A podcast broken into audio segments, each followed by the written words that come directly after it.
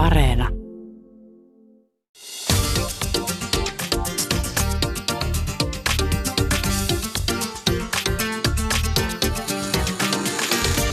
Yle Puhe, torstaisin kello yksi ja Yle Areena. Mahadura ja Ösperkan. Yle Puhe. Tervetuloa rakkaat kuulijat Mahadura Ösperkaniin. Tämä on Mahadura Ösperkan special. Me kysyttiin teiltä, että mistä te haluatte meidän Mahadura Ösperkanissa keskustelevan. Ja teiltä tuli todella monta ja hyvää ehdotusta. Kiitos niistä ensinnäkin nyt tässä. Ja tartumme niihin ehdottomasti vielä kaikkiin. Mutta nyt Kansa on puhunut tämän viikon osalta. Kansa haluaa kuulla keskustelua Suomen maailmanmestaruudesta jääkiekossa, eurovaaleista, aktivismista sekä siitä, onko maailma oikeasti niin paha paikka. Studiossa olemme Mahduran kanssa kaksin, mutta ääneen pääsevät myös urheilutoimittaja Joska Saarinen, Eurooppa-tutkija Timo Miettinen, kansalaisaktivisti Arto Sivonen sekä maailmanpolitiikan professori Teivo Teivainen. Tervetuloa mukaan lähetykseen. Tervetuloa mukaan minunkin puolestani. Ja mun sussa asuu pieni tommonen tota, kansan kiihottaja, kun sä puhut siitä, että kansa on puhunut ja te olette lähettäneet meille teemoja ja nyt me käsittelemme niitä. Mitä tapahtuu? Onko kaikki hyvin? Ka- kaikki on ihan hyvin. Mä, mä jotenkin tota, en mä tiedä, nyt tiedätkö toi niin kuin, Äh, musta on herännyt joku semmoinen, niin kuin, että nyt ollaan yhtä kansaa ja, ja, ja tavallaan pidetään yhtä. Tiedätkö, sen jälkeen kun tuli, tuli tämä jääkiekko maailman mestaruus, niin mä, mun tekisi mit, nytkin mieli niin kuin hyräillä ja laulaa vähän din din din din din din din din din Menikö se oikein? Mikä toi oli? Poika saunoo. Joo. Joo, joo, joo, joo. Okei, kiinnostavaa. Todella kiinnostavaa. Nyt siinä sus on kuoriutunut sellainen puoli esiin, mitä mä en ole Mahadura Ösperkanin kolmen vuoden taipaleen aikana nähnyt. Toki mäkin olen tosi onnellinen tästä MM-kullasta, mutta, mutta siis mi, mikä sai sut, katoit sä edes, sä, sä et itse asiassa edes kattonut näitä matseja, hei. hei hetkinen, hetkinen. No niin, nyt siis tota, mä oon tosi ö, täysin rehellinen. Joo, mä en tota, jääkiekko ei ole mun juttu. Lähdetään siitä. Siis jääkiekko ei ole mun juttu. Mä oon sanonut sen aikaisemminkin meidän tota, ohjelmassa ja sä tiedät sen, että mä oon jalkapallotyttöjä. Ja tota, nyt mä ihan siis sanon hyvin rehellisesti tämän, että en katsonut, ö, en kattonut yhtäkään peliä. Siis en yhtäkään. Nyt mut ristinnaulitaan tämän jälkeen. Eikä vaan, no vaan silleen. Että... Siis sä et kattonut yhtäkään mä peliä. Mä katoin finaaliin, siis katsoin, katsoin tämän siis ihan viimeisen, katsoin tämän, kun missä Suomi, Suomi voitti. Ja tota, Öö, ja mä katsoin, siis jos on kyse kuitenkin, tiedätkö, MM-kisoista, oli se sitten mikä laji tahansa, joka, joka ei nyt ehkä sitten ihan muuhun uppoon, niin MM-kisot on aina tarina toinen. Ja, ja katsoin siis tämän, tämän ottelun, ja ja kyllä mun on pakko myöntää, että siinä, sit kun se peli loppui ja sitten kaikki ne pelaajat juoksi sinne tota, jäälle, niin kyllä mulla tuli itku. Siis, siis sä itkit? Mä herkistyin. Tiedätkö, kun, kun mä olin tajunnut, mun, mun tota, kaveri oli siis briefannut mua, hän on siis aivan hullu, hullu jääkiekkofani, ja hän oli kertonut, että miksi tää on nyt niin kova tämä joukkue, koska siellä on siis tosi paljon, siellä ei ole niinku, tota, siellä on niin paljon ensikertalaisia ja se koostuu aika lailla nuorista ja siinä on niin kuin yhteistyö on nyt ihan toisenlainen ja jengi oikeasti pelaa yhdessä. Niin jotenkin se, sit kun ne riensi ja juoksi sinne jäälle, niin mä ajattelin, että vitsi miltä nyt noista kaikista tuntuu, että ihanaa. Niin kyllä mulla tuli siis, kyllä mulla tuli kyyneliä. Wow, koska, Joo. koska ehkä tässä on siis kyse jostain vähän suuremmasta kuin siitä jääkiekosta. Just se, mitä sä sanoit, että, että, että tavallaan joukkue, johon ei uskottu, niin näyttää, näyttää ja tuo, tuo sen pojan kotiin, vai miten se sanotaan. Ja, ja tota, niin paljon sellaisia, sellaisia lupauksia, joihin ei sitten toisaalta uskottu. Mä oon jääkiekkofani. O, siis mulla on sellainen historia, että mä oon yläasteella, kun mä muutin Espanjasta Suomeen, niin, niin oikeasti siis jääkiekko oli mulle se juttu. Mä kävin katsomassa Espoon Bluesin jokaisen pelin melkein. Wow. Ja, ja mä tota, kannustin siis Espoon Bluesia öö, ja, ja sitten mä, mä tota, fanitin ihan hulluna siis näitä niin kuin jääkiekkoilijoita silloin. Ja, ja sitten mä seurasin MM-kisoja myöskin ihan, ihan älyttömällä pieteetillä. Muistan jotkut, jotkut kisat, mä saatoin olla 14 ja Suomi tippui maailmanmestaruuskisoissa. Ja mä olin niin rikki siitä, että mä tussilla piirsin tatuointeja mun käteen. Kirjoitin kaikkien pelaajien nimet ja, ja la, tatuoin itseeni kyyneleitä. Ja, ja siis se oli todella dramaattista ja sitten mä tulin kouluun ja mun koulukaverit oli vähän silleen, että, että mitä ihmettä, siis kun mä olin tatuoinut mun kädet olkapäistä Hei, sormiin. Saanko mä sanoa tähän väliin nyt sen, että siis dramaattinen nyt, dramaattinen silloin, mikään ei ole siis muuttunut? Mikään ei ole muuttunut ja, ja kyllä mä, kyllä mä niinku, tota, sanotaan näin, että, että, että kyllä niinku, kyllä mäkin liikutuin siitä, että, että mun mielestä tässä voitossa oli kyse vähän jostain muusta kuin vaan siitä, että, että voitetaan nyt urheilussa joku palkinto. Tässä oli kyse vähän jostain enemmän.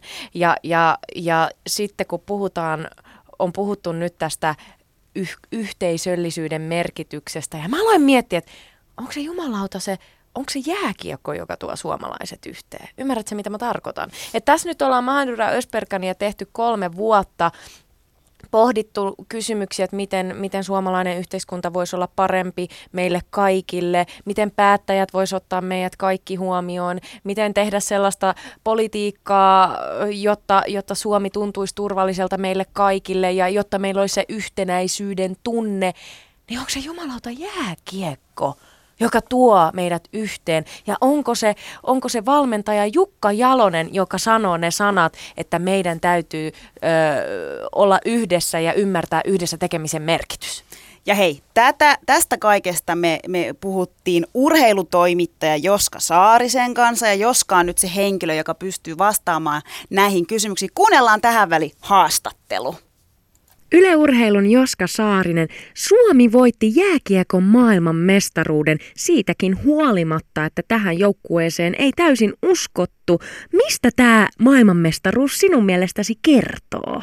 No se kertoo yhteistyön voimasta ennen kaikkea, eli Suomen joukkue, jolta ei odotettu hirveästi mitään, pystyi yhteistyöllä alta vastaajana kaatamaan ne vaikeammat vastustajat ja vastustajien tähtiniput. Se kertoo ennen kaikkea siitä, että suomalaisessa jääkiekkoilussa ollaan ainakin löydetty sellainen tapa tehdä asioita, että me löydetään kilpailuetu vastustajiin nähdä siitä, miten me yhdessä ollaan tai miten he ovat yhdessä päättäneet siinä joukkueessa ja myöskin sen taustalla, että miten niitä asioita pitää tehdä ja mistä se ratkaiseva ero kilpailijoihin saadaan. Tänä vuonna on ollut paljon epäilyksiä ja, ja analyysejä siitä, miten tämä kyseinen joukkue ei voi menestyä maailmanmestaruuskisoissa, niin mistä tällainen epäilys ja epävarmuus sun mielestä johtuu? No mä luulen, että se on osittain juuri tästä syystä. Ne pelaajat ties ensinnäkin sen, että he ovat ekaa kertaa siellä, heillä ei välttämättä tule toista mahdollisuutta.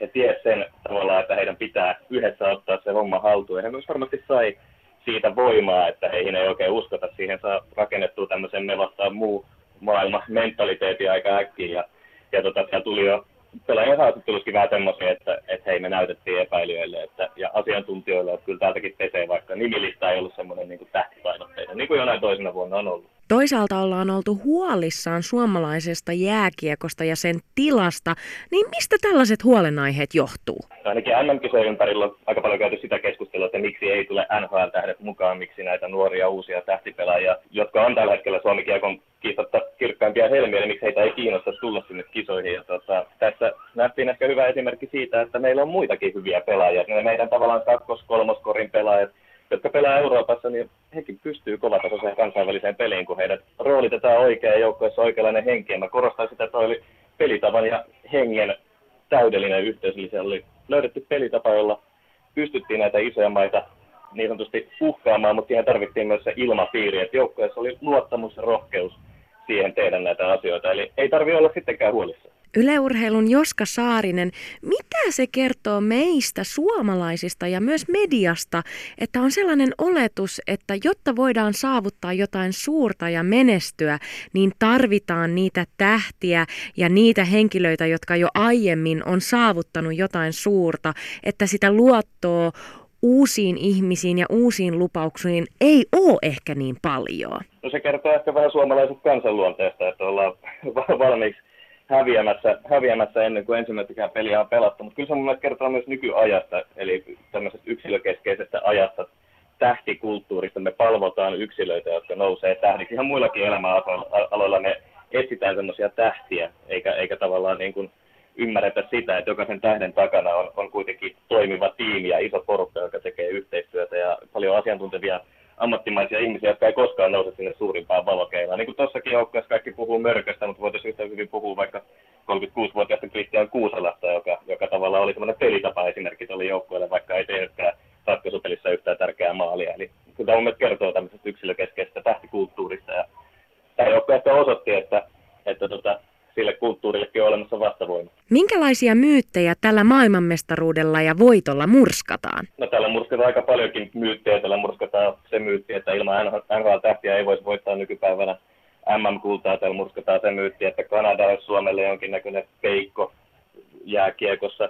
Täällä murskataan myös se myytti, että, että suomalaiset on jotenkin niin kuin häviää aina loppuotteluita. Meillä ainakin nyt siellä semmoinen kaveri kuin Jukka Jalonen, joka on ollut nuorissa, kun otetaan nuoret mukaan, niin kolme kertaa loppuottelussa ja voittanut joka kerta. Ja SM Liigassa oli kerran finaalissa voittanut senkin, että kyllä tämä voittajakin kasvaa tästä maasta. Joska Saarinen, uskotko, että urheilu ja erityisesti jääkiekko on se voima, joka tuo meidät suomalaiset yhteen? Nythän kun MM-kulta saatiin, niin Suomi meni sekaisin ja torilla tavattiin ja, ja kansanjuhlat oli maanantaina ja Kaisaniemen puistoon Helsingissä kerääntyi jopa arvioilta noin 50 000 ihmistä, niin onhan se aikamoinen saavutus saada ihmiset yhteen nopealla varatusajalla ja, ja jotenkin se yhtenäisyyden tunne oli aivan mieletön, niin uskotko, että jääkiekko on se voima, joka Suomen tuo yhteen? Totta kai jääkiekko ja urheilu ylipäätään yksi viimeisistä tämmöistä yhtenäiskulttuurin niin kuin saarekkeista suomalaisessa yhteiskunnassa, että, että ehkä puolisi uutiset vielä vanhemmille sukupolville on sitä, mutta niin kuin jääkiekko on on vielä niin kuin nuorekin sitä, että, että kuitenkin saadaan puolet kansasta suurin piirtein sen yhden asian taakse. Ja totta kai, tuosta joukkueesta voi ottaa kaikki mallia. Että tuosta voi miettiä, mielestä Harri Pesonen sanoi jotenkin kauniisti, että joukkueessa hienoa oli se, että jokainen toivoo aidosti, että vierustoveri menestyy, että, että, että, että tavallaan kaveri siinä vieressä pärjää. Ja sitten voi ottaa kyllä todella paljon oppia. Itsekin olen miettinyt tuota lausetta paljon viime päivien aikana, vaikka omassa työelämässä, että miten sitä voi ottaa käytäntöön siihen, että oikeasti toivottaisiin niille vieruskavereille menestystä ja muille menestystä eikä pelkästään ajateltu sitä omaa, omaa parasta. Ja kyllä mun mielestä, niin kuin, en mä usko, että jääkiekolla pysyvästi pystytään välttämättä muuttamaan mitään, mutta tämä varmasti tuo suomalaisille niin kuin, yhteiskunnalle paljon mietittävää siitä, että miten me voitaisiin tehdä yhdessä asioita, sietää erilaisuutta, löytää niitä ratkaisuja yhdessä, eikä, eikä koko ajan tavalla etsiä niitä vikoja toisista. Ja, ja mun mielestä siitä voi niin Leijonilta ottaa oppia. Ja, toivon, että tämä kantaa johonkin. Tästä voisi vielä heittää yhden hyvän esimerkin tuolla. Just silloin maanantaina illalla kävi jo Kaitaniemet vähän observoimassa, että selkeä kävi vielä kauppatorilla, niin siinä oli monta patsaalle vielä viimeisimmät juhliat halusi kiivetä sinne ylös ja siinä oli paljon ihmisiä auttamassa niitä ihmisiä ylös, mutta sitten kesti vähän aikaa ja kukaan ei ollut enää auttamassa niitä ihmisiä alas. Ja mä toivon, että toi ei ole niin lyhyessä mittakaavassa MM-kullan vaikutus, että, että tavallaan se yhteistyö ja innostus loppuu lyhyen, vaan että tämä kantaisi vähän pidemmälle. Sitä mä ainakin haluan uskoa, mutta se jää nähtäväksi. Itse olin aika vaikuttunut Jukka Jalosen johtamistyylistä ja siitä, että hän puhuu siitä yhdessä tekemisen merkityksestä. Öö, ehkä näinä aikoina tällaista johtamistyyliä tarvittaisiin myös Suomeen, jos puhutaan suomalaisesta yhteiskunnassa, että korostetaan meitä ja meitä yhdessä kansalaisina. Mitä mieltä olet Josko Saarinen, öö, olisiko Jukka Jalosesta Suomen seuraavaksi presidentiksi? No vähintään presidentin neuvoantajaksi, sanotaan näin. Että, että, että tuota, että ehkä, ehkä presidentiksi tarvitaan vähän muut, muualtakin osa-alueelta kokemusta, mutta siis totta kai suomalainen politiikka voisi ottaa ja kysyä neuvoja. Jukka Jalonen aikanaan sanoi mulle, että tärkein asia on luoda semmoinen ilmapiiri ja joukkuehenki, että kaikki on siinä samassa veneessä. Selkeän tulee kaikki nämä pelitavat ja muut, mitkä pitää totta kai olla kunnossa, jos jääkiekossa meinaa pärjätä. Ja Jukan ehkä hienoin, hienoin tavallaan tämmöinen arvo, arvo oli siinä, että, että jos me jokainen annetaan jotain pientä itsestämme muille, muiden eteen, niin se kaikki tulee sit jossain vaiheessa meille takaisin. Eli me kaikki saadaan itse sillä, että me annetaan jotain muille, ja se on niin kuin Jukan yksi teeseistä, ja siitä edelleen, niin kyllä siitäkin voisi ainakin presidentin neuvoantajana muutaman tipsi heittää, heittää ja miksei vaikka hallituksenkin neuvoantaja. Yle Puhe, torstaisin kello yksi ja Yle Areena. Mahadura ja Ösberkan. Yle Puhe. Ja siinä kuultiin urheilutoimittaja Joska Saarisen kanssa tehty puhelinhaastattelu. Susani, mä haluan vielä lyhyesti palata siihen, kun sä sanoit, että onko jääkiekko se, mikä, mikä saa meidät niin kuin yhteen, niin pakko kysyä, että lähitkö torille silloin heti sunnuntaina pelin jälkeen? No siis mä olisin halunnut mennä torille, mutta, tota, mutta mä, en, mä en päässyt sängystä rehellisesti ylös ja mä, mä kadun sitä päätöstä koko loppuelämäni. Mä olisin halunnut nähdä, mitä siellä tapahtuu. Susani, sä saat anteeksi. Kiitos. No hätä. Mutta sä olit maanantaina olit siellä Kaisaniemen torilla, eikö ollut? Mä, siis Kaisaniemessä. Kaisaniemen mm. olin tai yritin mennä, mutta en päässyt lähellekään lavaa. Mulla oli viini kädessä ja yritin mennä sinne vähän sille bilettämään ja juhlimaan, mutta en päässyt lähellekään, niin mä jouduin tyytymään katsomaan sitten screeniltä siitä Rautatien torilta – tota, että mitä siellä oikeasti tapahtui. Sitten siellä oli sellainen hetki, että se, se lähetys äh, tota, katkes hmm. siinä torilla, missä oli ihan sikana porukkaa äh, kesken Sauli Niinistön puheen.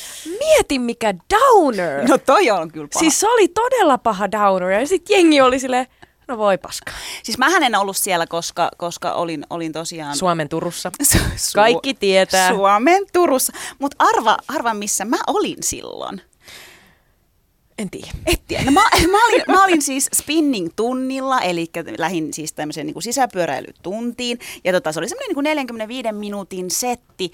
Ja vikabiisi ja, ja se meidän vikatreeninumero, niin se meidän ö, ohjaaja laittoi tämän Poika saunoo biisin aivan täysillä soimaan. Ja hän oli, teks, hän, siis oli se, että hän on niin iloinen, että hänen isä on joskus niin kuin, tota, valmentanut näitä ja hänellä meinaa tulla itku. Sitten se tiedätkö, siis mä en valehtele, kun mä sanoin, että se popitti niin kovaa sen biisin, että koko se kuntosali tuli katsomaan sinne, kun me poljettiin. Ja si- se oli siis, ja se oli ihan mieletön, siis meina siinäkin itse asiassa jotenkin tulla, tiedätkö, niin kuin kyynelet. Sitten mä olin silleen, että hitto vie, että tää on just sitä, tiedätkö, urheilu on vaan, jääkiekko yhdistää suomalaisia yhteen ja ei sille voi mitään. Mä mietin myös sitä siis tästä, tältä kannalta, että mitä siellä oli siis se, miksi mä et päässyt mihinkään lähelle, johtuuhan siitä, että siinähän kerääntyi 50 000 ihmistä, eikö vaan? Arvioiden mukaan, About jo. noin. Ja mä en voi nyt siis sille mitään, kun mä mietin, että oli ilmastomarssi ja siellä oli mm, 10 000. Mutta mä jotenkin ajattelen tälleen, että ihan sama, tiedätkö, jos me saadaan suomalaiset yhteen, jos me saadaan yhtenäisempi Suomi, olkoon se sitten urheilu.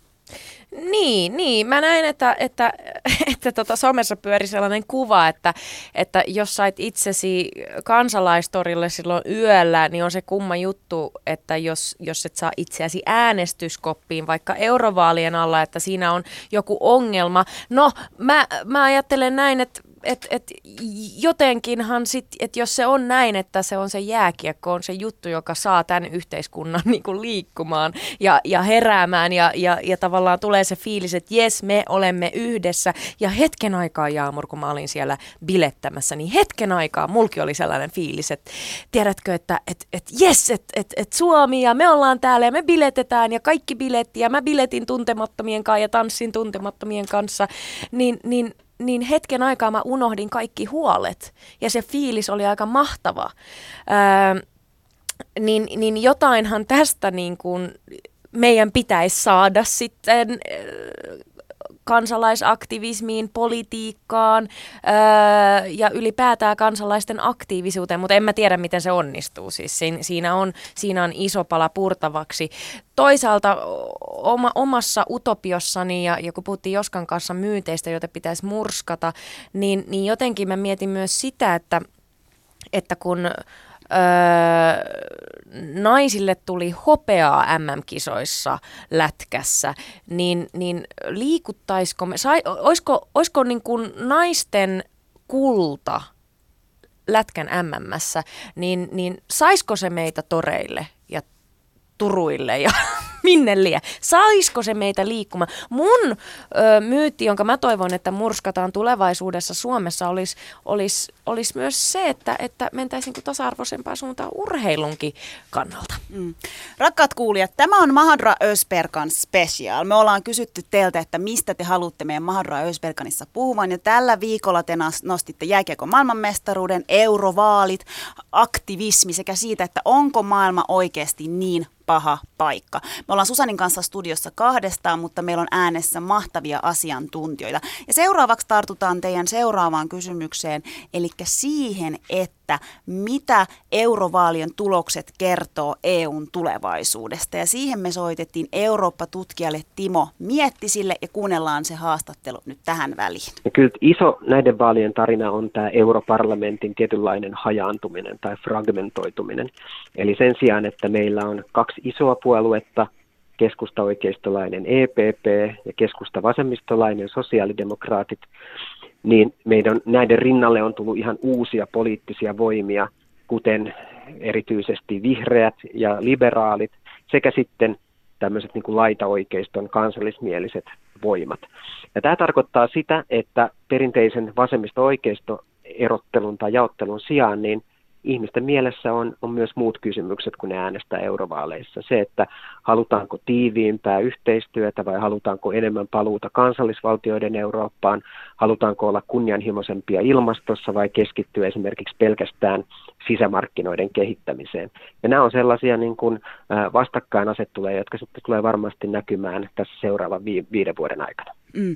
Mainitsit tuosta niin hajaantumisesta, voidaanko sanoa, että poliittisen kentän hajoamisesta ö, näissä, näissä vaaleissa, niin tarkoittaako tämä Eurooppa-tutkija Timo Miettinen sitä, että on tulossa lisää vastakkainasettelua tällaisessa poliittisessa päätöksenteossa? Se voi ainakin tarkoittaa sitä, että tämä vastakkainasettelu tar- niin kuin toteutuu useammalla kuin yhdellä tavalla. Että se ei ole, kyse ei ole vain yksinkertaisesta keskittymisestä esimerkiksi markkinoihin tai työntekijöiden oikeuksiin, kuten usein on perinteisesti ollut vasemmisto-oikeista jaottelussa, vaan nämä painotukset ja jakolinjat voi mennä tosiaan ihan uudella tavalla, kuten se, että tehdäänkö enemmän Euroopan tasolla vai palautetaanko valtaa takaisin kansallisvaltioihin. Sinänsä mä näen, että, että niin kuin vastakkainasettelut on kyllä poliittisen kulttuurin ydintä ja hyvä poliittinen kulttuuri elää nimenomaan siitä, että me pystytään elämään niiden vastakkainasettelujen kanssa, että ne vastakkainasettelut ei niin kuin syöksy väkivaltaisiksi vastakkainasetteluksi tai, tai viho, vihamielisyydeksi. Ja myös se, että me pystytään puhumaan niistä vastakkainasetteluista tavalla, joka ei eristä meitä vaan sitten omiin kupliimme ja omiin yhteisöihin, vaan me pystytään puhumaan näistä erimielisyyksistä yhteisellä areenalla. Puretaan vähän enemmän sitä, että et, et tavallaan ke, ketkä ikään kuin vo, voitti ja, ja hävisi.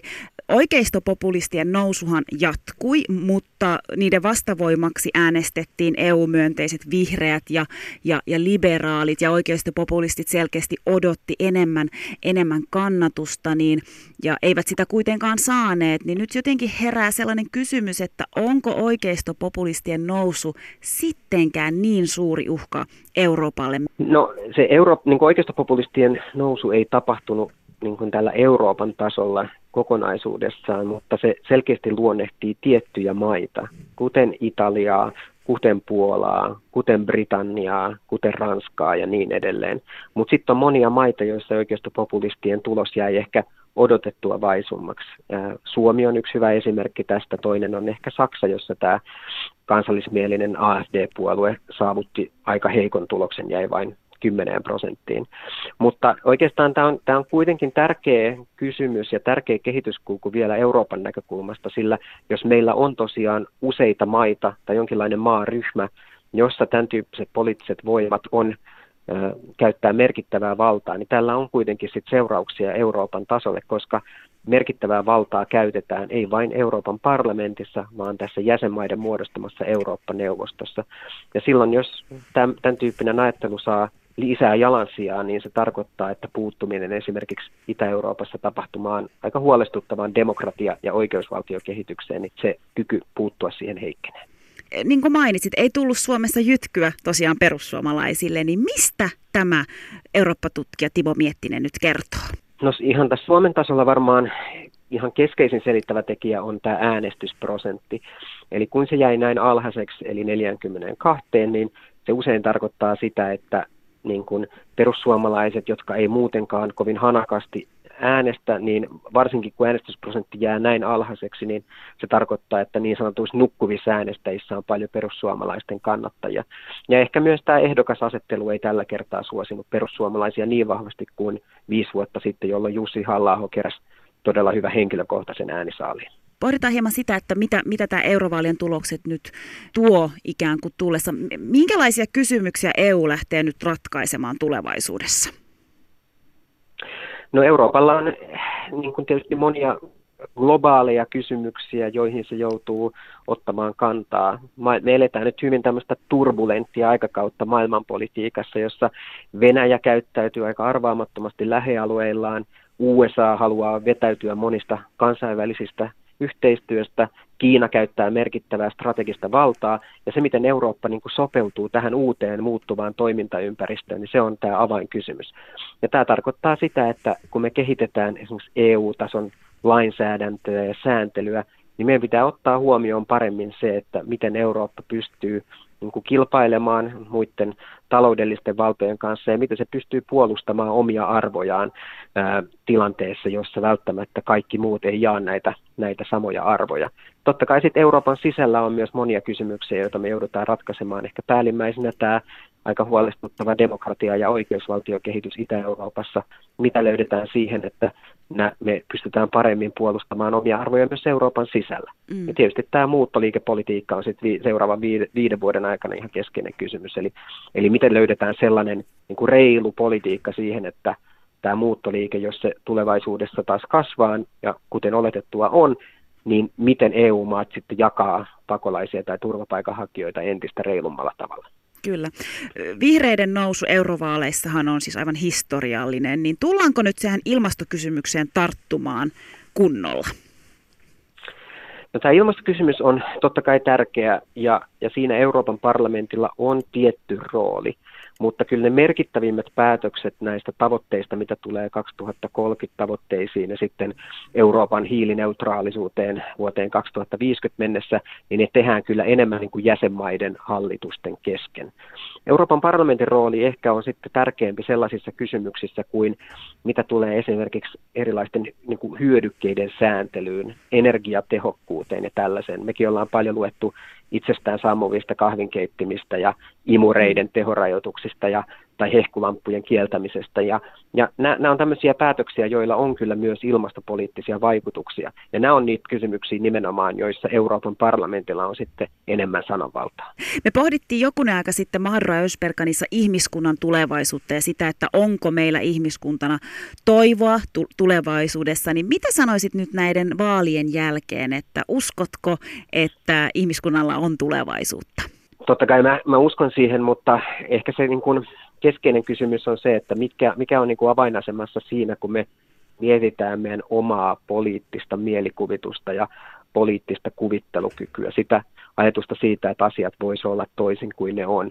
Mikä on se niin kuin inspiraation lähde, joka tällaiseen ähm, tota, pohdintaan meidät, meidät johtaa. Ja yksi, yksi ehkä sellainen keskeinen tavallaan lähde, jota mä itse painottaisin, on, on jonkinlainen niin kuin historiallisen muistin merkitys.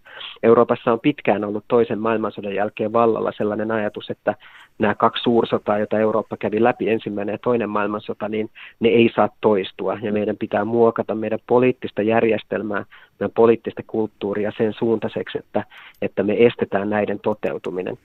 Ja nyt ehkä niin kuin vaarallisinta usein tässä niin kuin kansallismielisen ajattelun nousussa ei välttämättä ole niinkään se kansallisen yhtenäisyyden tai kansallisen edun ajatus, vaan ikään kuin sen Euroopan historiallisen muistin sivuuttaminen tai niin kuin historian unohtaminen. Et se, miksi, niin kuin, miksi ylipäätänsä me luotiin järjestelmä, jossa kansallista päätösvaltaa halutaan rajata jollain merkittävällä tavalla. Mm. Ja, ja mä itse, itse korostaisin nimenomaan tässä tulevaisuuden kuvittelemisessa ja, ja poliittisen toivon niin kuin ideassa tätä historiallisen ulottuvuuden tärkeyttä.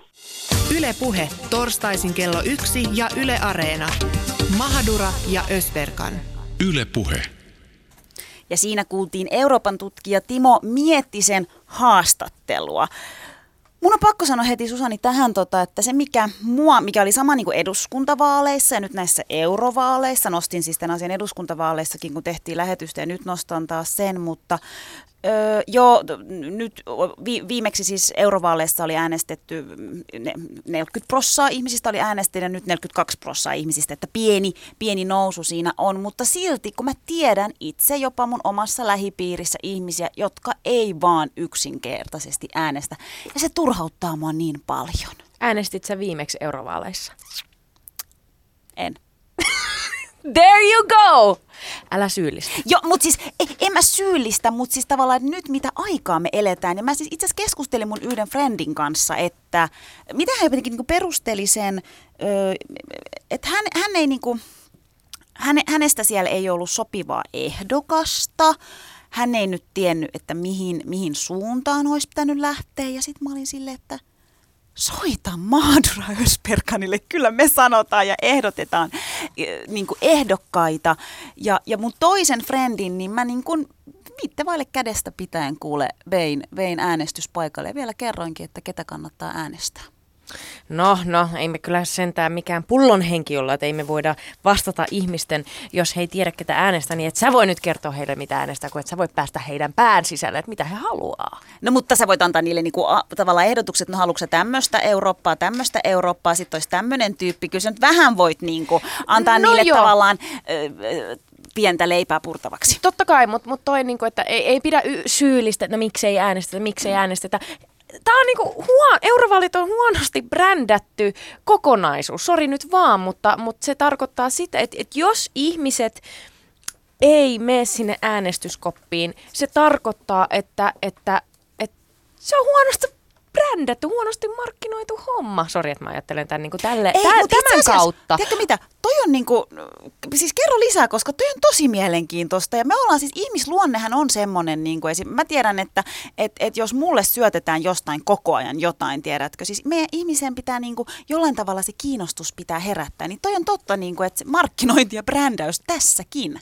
Niin, no joo, ehkä markkinointi ja brändäys on ehkä väärät sanat, mutta, mutta, mutta mä ajattelen, sillä tavalla, että mä en itse, tämä oli ensimmäinen kerta, mä oon rehellinen, tämä oli ensimmäinen niin kerta, mistä kun mä äsken, äänestin. Mistä sä äsken mua syyllistit sitten? No kun sinä syyllistit sun ystäviä siitä, että he ei äänestänyt, niin mä kysyn sulta, että äänestitkö sinä viimeksi eurovaaleissa? Mä voin sanoa rehellisesti, että tämä oli ensimmäinen kerta, kun minä äänestin eurovaaleista. Öö, se johtuu siitä, että mä oon kolme vuotta tehnyt nyt hommia sun kanssa aiheiden parissa, jotka on saanut, saanut mun ajatukset niin kuin auki ja herättänyt mua. Ja, ja johtuu myöskin siitä, että oltiin tekemässä tätä 24H Eurooppa-dokumenttielokuvaa, joka muuten löytyy Areenasta. Siis 24 tuntia pitkä megadokkari, joka kertoo eurooppalaisista nuorista ne 60 päähenkilöä, mikä siihen dokkari oltiin valittu, niin heidän kautta mä tai al- aloin ymmärtää, että hetkonen, mitä tapahtuu Puolassa? Ajaa, Puolassa on, on, on aktivisteja, jotka taistelee aborttioikeuden puolesta. Totta kai mä tämän tiedän uutisten kautta, mutta sitten kun, kun me nähdään tarinoita, kun, kun me kuullaan tarinoita, niin se on ainoa tapa, ainakin mä ajattelen näin, saada ihmiset että haluaa muutosta, haluaa vaikuttaa. Tämä dokkari oli mulle se, joka herätti mut, että mä marssin äänestyskopille, koska mä ajattelen, että mä haluan Mä haluan olla liittolainen niille siskoille, jotka taistelee siellä, siellä tota Puolassa, että, että mä haluan, haluan osallistua, mä haluan vaikuttaa. Ää, mä oon kokenut, että Eurooppa, eurooppalaisuus on jotenkin todella sekavaa. Mä en ole ikinä edes ajatellut, että mä olisin eurooppalainen. Mä oon ajatellut, että mä olen Savon srilankalainen. That's it. Jos mä johonkin vaikutan, mä vaikutan Suomeen. Mutta nyt mä oon ymmärtänyt sen, että että en mä voi ajatella niin itsekkäästi, että mä ajattelen vaan Suomea tai Sri Lankaa. Mun on pakko vähän laajentaa ja nähdä se iso kuva. Maailma muuttuu, vaan sillä, että, että, että me nähdään, mikä se niin kuin iso kuva on. Ja meiltä puuttuu tarina, meiltä puuttuu sitoutuminen siihen, ja meiltä puuttuu se, ju, just se, että, että mitä se eurovaalit, miten se on näytetty meille, meille niin kuin, suomalaisille, että kannattaa äänestää tästä ja tästä syystä. Arvoa, mitä mulle muuten kävi siellä äänestämisessä. Mä, no, mulle... no, miksi mä taas yllätyin, että sul kävi jotain, mutta kerro. Tämän paasauksen jälkeen pitää, pitää vähän avautua. Tämä, tämä on tosi nolo juttu, koska mä olin silleen, nyt minä, Mahadura, ensimmäistä kertaa menen äänestyskopille. Anna mä sä laitoit sun niin kuin vi, vi, vaatteet se ihan viimeisen päälle. Punaista viimeisen huulipunaa ja punaista, tukkaharjattu. Punaista huulipunaa, helvetin tiukka nuttura, mun todella magee takki päälle, pikkutakki päälle. Sitten mä menen sinne tip, tip, tip, tip, tip, passi esiin ja let's do this shit. Ja sieltä mun passin välistä tippu mitä? Liukuvoide näyte mitä? Liukuvoiden näyte. Ymmärrätkö sä? Liukuvoide, mitä käytetään tuolla makukamarin puolella. Ja se tippui siihen kaikkien koko kansan nähtäväksi. Ja siis mulla oli tää liukkarivoide jäänyt polttareista. Mä olin polttareissa, jossa niitä jaettiin. Ja, ja, ja, ja se oli mun ja, ja, ja, takin ja, taskussa. Ja se oli jotenkin onnistunut menee sinne passiin. Niin minkä takia tämmönen mun tähtihetki? Tämmönen hetki, kun minä pääsen vaikuttamaan. Niin miksi, miksi tehdä tämmönen kiusallinen momentum? Tiedätkö, noin voi käydä vaan vaan sulle? Sulla on joku semmoinen sana, miten sä kuvailet itse. Sä oot semmoinen, mikä, mikä, mikä perse, siis tämmönen, mikä, sä just sanoit, selitit tälle mulle, kun sä oot... Siis leväperäinen. Leväperäinen, ihan se olikin. Niitäkö, niin käy sulle, koska sä oot leväperäinen. Hei, rakkaat kuulijat, me saatiin teiltä siis näiden kahden upean teeman lisäksi myös kaksi muuta upeaa teemaa ja yksi niistä liittyy siis siihen, että miten saada kansalaiset aktivoitumaan. Ja siihen ollaan jo tässä vähän, vähän yritetty nostaa noista meidän aikaisemmissakin teemoissa, mutta me soitettiin kansalaisaktivisti Arto Sivoselle ja me lähdettiin kysymään tätä, miten saada kansalaiset aktivoitumaan ja, ja milloin me oikein ollaan aktiivi, aktiivisia ja minkälaisia aktiivisia, niin ky- kuunnellaan se haastattelu nyt tähän väliin? Aktiivinen yleensä on, on silloin, tai me ollaan silloin aktiiviset, me tunnetaan joku asia jotenkin. Et meillä on joku mielikuva siitä, että mitä ilmastossa tai ihmisoikeuksissa tapahtuu, tai politiikassa tapahtuu, tai jopa urheilussa tapahtuu. Oikeastaan missä tahansa asiassa, mihin, mihin me halutaan ottaa kantaa, niin mitä tulee joku tietopohja. Ja sitten kun sitä tietämystä on edes jonkun verran karttunut, niin sitten sitä uskalletaan sanoa jotain ääneen. Ollaan niin tavallaan varmempia. Sitten toinen kysymys on sitten liittyy siihen, että, että moni hiljenee ensimmäisen aktiivisuuden jälkeen, jos tulee sanottua tai kirjoitettua vähän mitä sattuu. Eli, eli on epävarma sitä omasta ilmaisustaan ja, ja se ehkä tällainen ehkä kansallinen piirre sitten vähän enemmän, vai ehkä nuoret voisivat vähän jo lukea tuosta pikkasen pois, mutta meillä ei ole, me ei ole hirveän hyviä tässä kommunikoinnissa. No miten sitten, sä sanoisit kansalaisaktivisti Arto Sivonen, että miten ihmisten tulisi uskoa niihin omiin mahdollisuuksiin vaikuttaa tai olla aktiivisia, niin mistä, mistä tavallaan, mistä me saataisiin sitä uskoa heihin? No jos menee nyt oikein historian syöväreihin, jos miettii, että miten me ollaan vaikutettu tässä vuosikymmeniä saatossa tässä maassa, ja ollaan vaikutettu kyllä aika upeasti, koska on rakennettu tämmöinen yhteiskunta. Ja me ollaan näytetty esimerkkiä muulle maailmalle aika monessa kohtaa. Ja nyt esimerkiksi ilmastonmuutokseen liittyen moni kysyy, että että mitä järkeä meidän nyt Suomessa on tehdä, että ilmasto ei mitään, koska Kiina saastuttaa. No sitten heti seuraavaksi ruvetaan miettimään, että että niin kuin yhtä lailla voitaisiin ottaa esimerkkejä muualta maailmasta vaikka ihmisoikeuskysymyksissä. Että tavallaan, että me, me, on, me voidaan näyttää esimerkkejä, me voidaan vaikuttaa, me voidaan pienenä Suomena näyttää tietä, ja nyt ollaan kaiken lisäksi Euroopan puheenjohtajamaa kohta, tästä on aika iso Eurooppa kohta ja näytetään tietä. Ja tavallaan se, se vaikuttaminen niin, ja se, että uskoo sen omaan vaikutusmahdollisuuksiinsa, niin sehän on niin ikiaikainen kysymys liittyen siihen, että kannattaako äänestää. Yhtä lailla se, että kannattaako sanoa asioita ääneen. Ja kyllähän tässä on monta kertaa nähty, että aika isotkin maailmanlaajuiset valtavat ilmiöt vuosikymmenen saatossa on aina lähtenyt yhdestä ihmisestä liikkeelle. Mm. Sä nostit tuossa jo niinku tavallaan ö, epävarmuuksia, mitä vaikuttamiseen ja aktivoitumiseen voi liittyä. Siinä oli just tämä, että että ehkä tavallaan ei tiedetä tarpeeksi jostain asiasta, ei olla ehkä tarpeeksi perillä niin kuin ilmastonmuutoksesta tai tasa-arvokysymyksistä. Ja, ja myös sitten sanoit, että ei osata ehkä ilmasta itseään sillä tavalla, kun, kun haluaisi. Niin mitä muita epävarmuuksia vaikuttamiseen ja, ja aktivoitumiseen voi, voi liittyä kuin nämä, mitä nostit jo? No ehkä sitten kolmas on sitten sellainen yhteisön paine tai semmoinen että niin kuin erilaisuuden pelko. Eli sellainen, niin kuin, tämä ei mikään niin kuin vain suomalainen asia, tämä on ehkä vielä isommin vaikuttaa aika monessa muissa yhteiskunnissa kuin Suomessa, mutta tämä liittyy tietysti isommin sitten paikkaamiseen ja rajoja jonnekin niin kuin somekeskusteluihin. Eli me ei uskalleta sanoa jotain asiaa ääneen, kun tuntuu, että nyt, nyt liian monia me, meidän kanssa eri mieltä. Sitten jos meillä on heti vertaistukea tai kaksi tai kolme tai neljä, niin sitten me uskalletaankin. Ja tämähän, tämähän on ihan niin kuin perusryhmän dynamiikkaa, mutta tavallaan se, että siihen liittyy se tietoisuuden kasvattaminen ja kommunikaation ja sanottamisen osaaminen, mutta lopulta myös se, että kenen kanssa vaikuttaa, kenen kanssa tekee.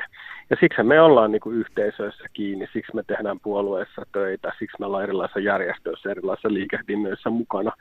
Ja muut on niin kuin tavallaan auttamassa meitä niin kuin ääneen puhumisessa. Mm.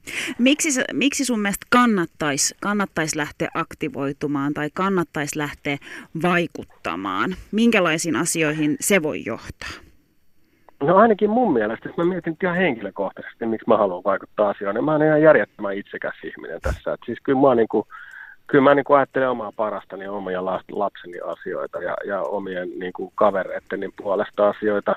Mutta se tarkoittaa sitä, että mun täytyy ajatella mahdollisimman isosti muiden asioita, koska mä tuun itse hyötyä tästä kaikesta. Siis käytännössä se, että jos voin vaikuttaa jotenkin siihen, että ympärillä on niin kuin vähemmän vihaa, ympärillä on vähemmän tappeluita, ympärillä vähän vähemmän tuhoutuu edes pikkusen tämä planeetta tai mitä tahansa tämmöistä, niin kyllä mä niin haluan itse olla vaikuttamassa siihen. Jos mä passivoidun, niin mä mulle mitään osaa aika arpaa tai yhteiskunnan muutokseen, eikä, eikä mä en itse voi vaikuttaa siihen. Sitten todennäköisesti joku muu saattaa vaikuttaa siihen, eikä ehkä siihen suuntaan, mitä mä haluaisin.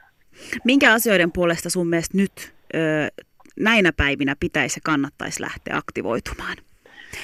No, niin kuin kaikki monet varmaan nyt ajatteleekin, niin totta kai tämä ilmastokysymys.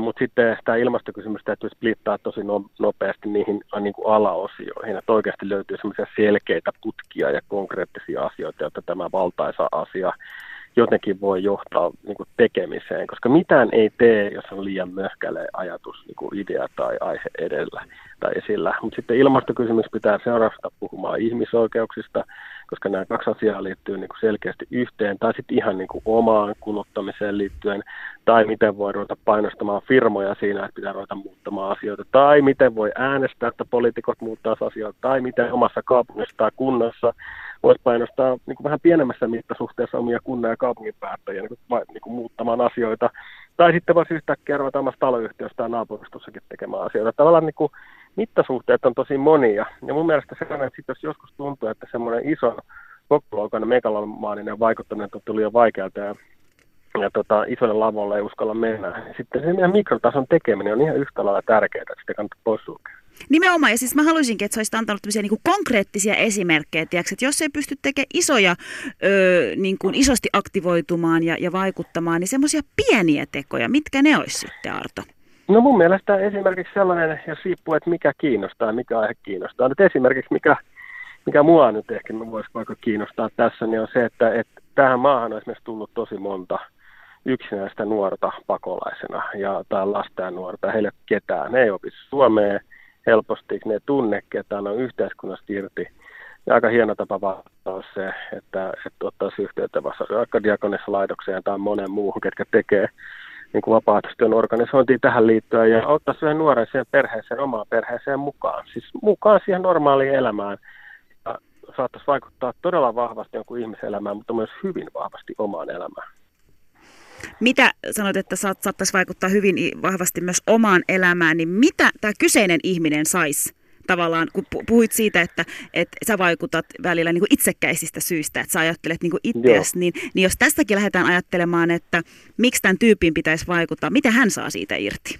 Painottaisin tässä nimenomaan sitä, että esimerkiksi niin kuin vaikka harrastaisi tai menisi vaikka mukaan johonkin vanhustyöhön, että kävisi tapaamassa vaikka vanhuksia, jotka, jolle yleensä ei ole niin kuin liikaa ihmisiä ympärillä kuin ystäväpalvelu, punainen rista, vanhaston keskusliitto tai tämän tyyppisiä asioita. Tai yhtä lailla tämmöinen niin kuin yksinäinen nuori.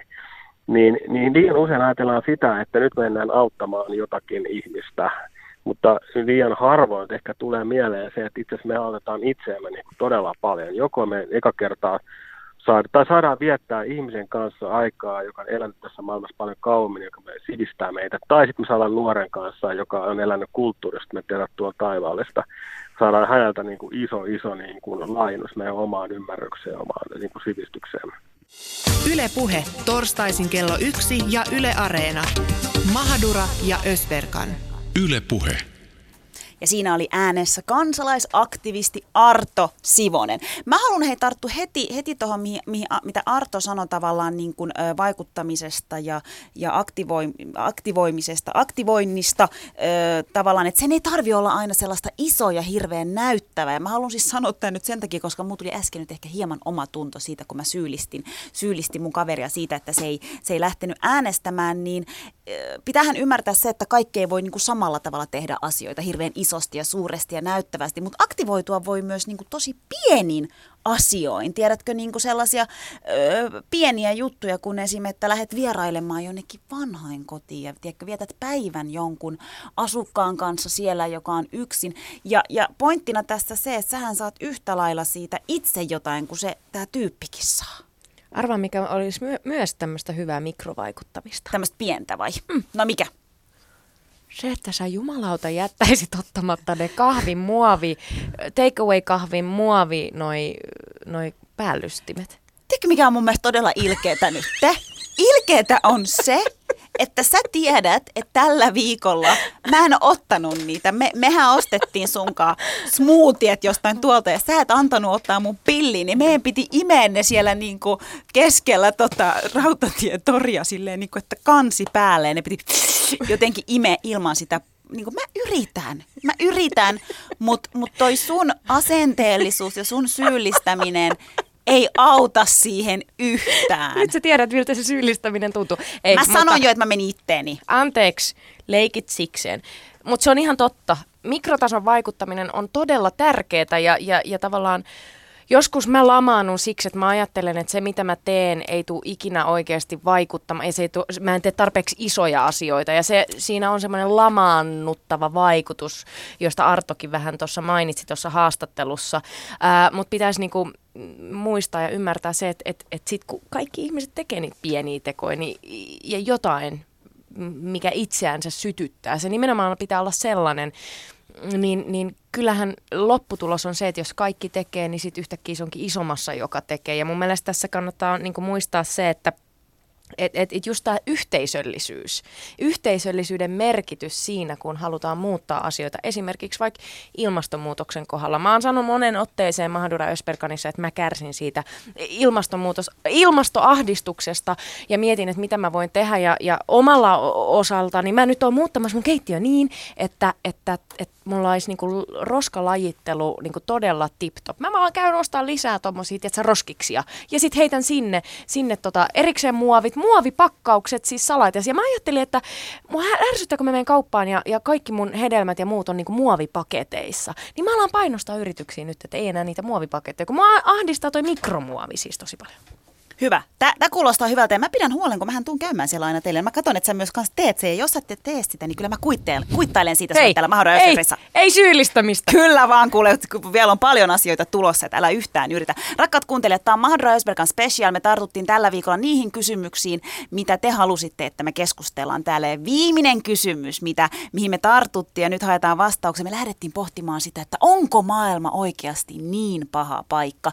Ja tähän meille vastasi maailmanpolitiikan professori Teivo Teivainen ja kuunnellaan haastattelu nyt ja mietitään ja, ja pyydettiin siis professorin määrittelemään heti tähän alkuun se, että et, et pahuus, mikä se siis oikein on?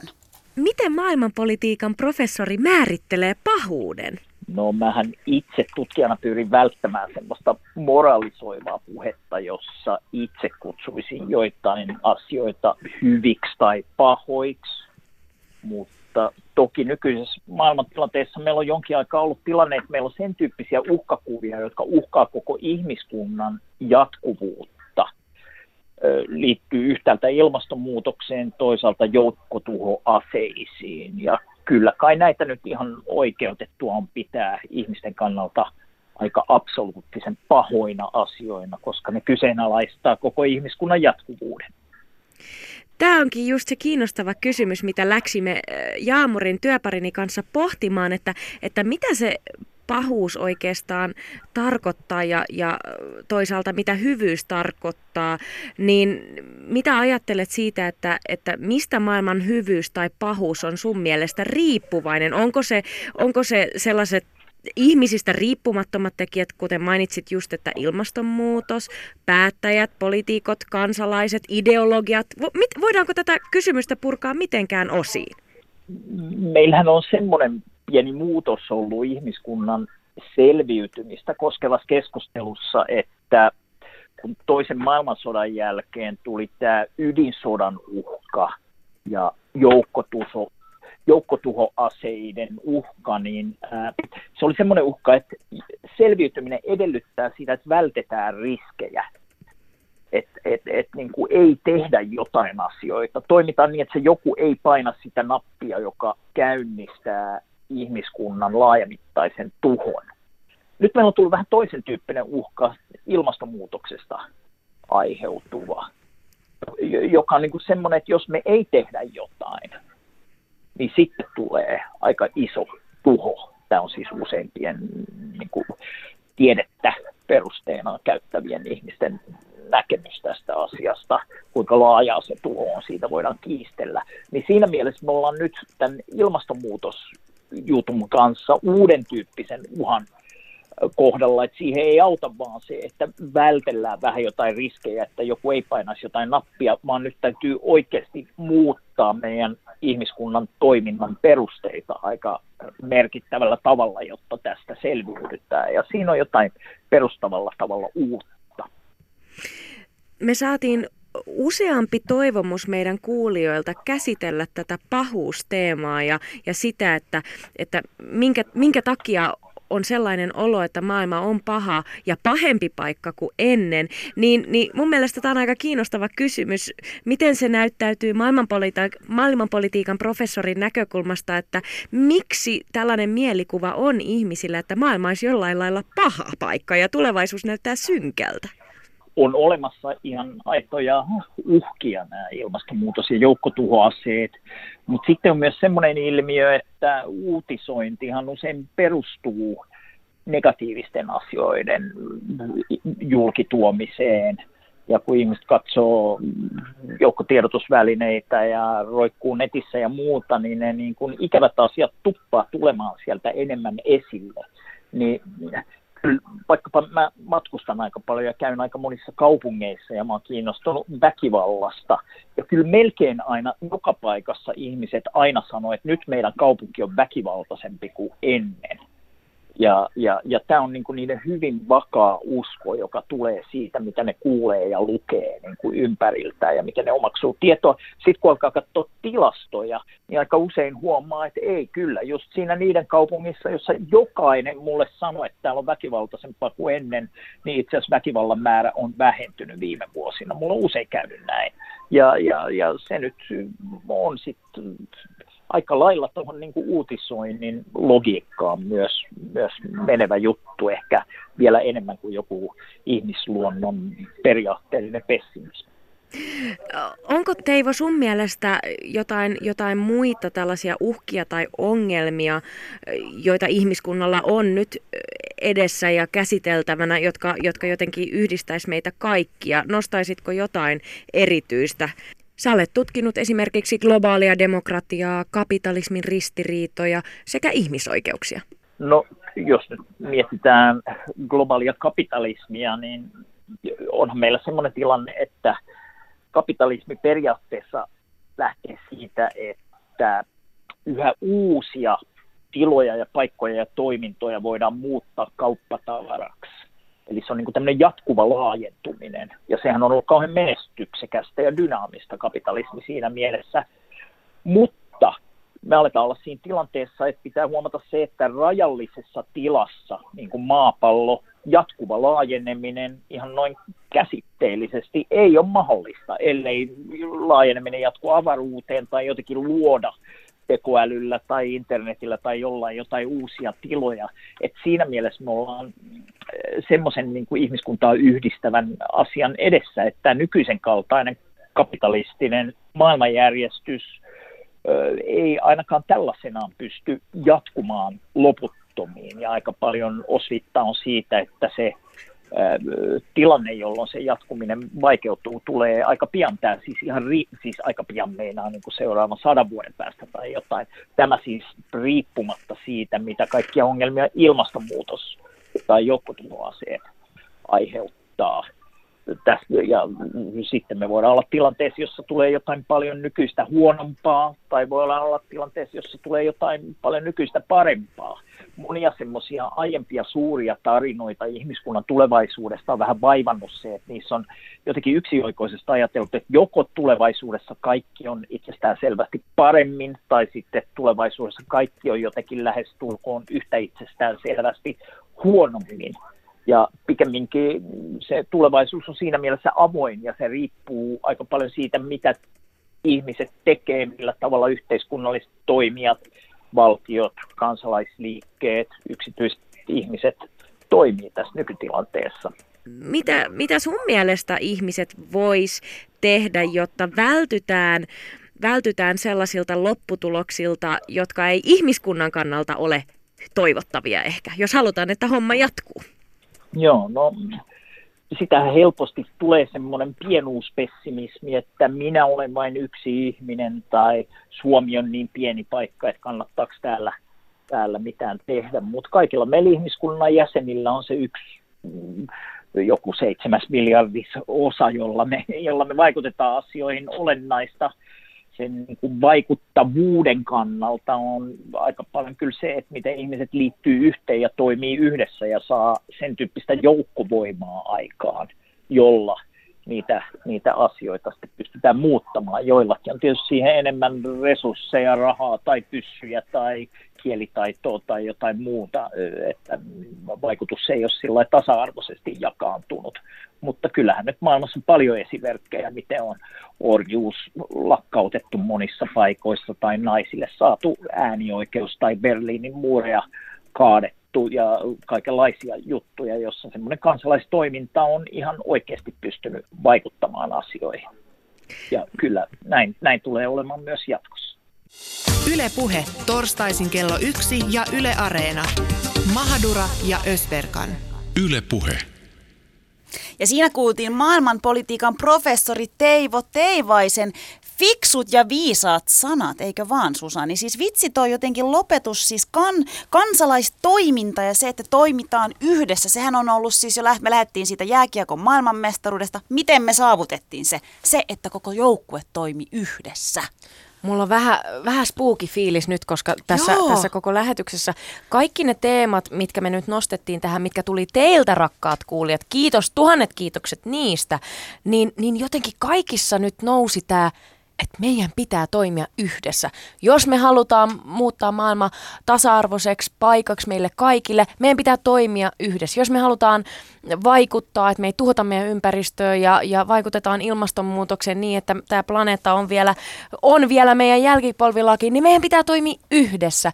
Ja jos me halutaan, halutaan voittaa jääkiekon MM-kultaa, niin meidän pitää toimia yhdessä. Eikö se ole aika mieletöntä? Siis ihan todella mieletöntä. Ja sitten mä jotenkin mietin tavallaan sitä, että et, et kaikki mitä tässä on niin nyt tapahtunut, niin me ollaan toimittu yhdessä. Niin mun mielestä on hyvä myös muistaa niin tulevaisuutta ajatellen, että se on nyt se meidän ajatus. Meidän pitää toimia yhdessä. Anteeksi, kun mä aikaisemmin tässä lähetyksessä kiusasin sua ja, ja tota, olin ilkeä. Ollaanko kavereita ja toimitaan yhdessä? Ollaan kavereita ja toimitaan yhdessä. Ja nyt kun sä teit ton, sille meillä on kuitenkin mitä vajaa 500 000 kuuntelijaa Yle puheella, niin sä saat anteeksi, kun sä nyt teit sen koko kansan edessä. Kansa on puhunut. Kiitoksia rakkaat kuuntelijat tästä lähetyksestä. Ja me Mahduran kanssa toimitaan yhdessä ja jatketaan samalla tavalla niin kuin ollaan tehty myös tähän asti. Moikka moi! Moi! Moi moi!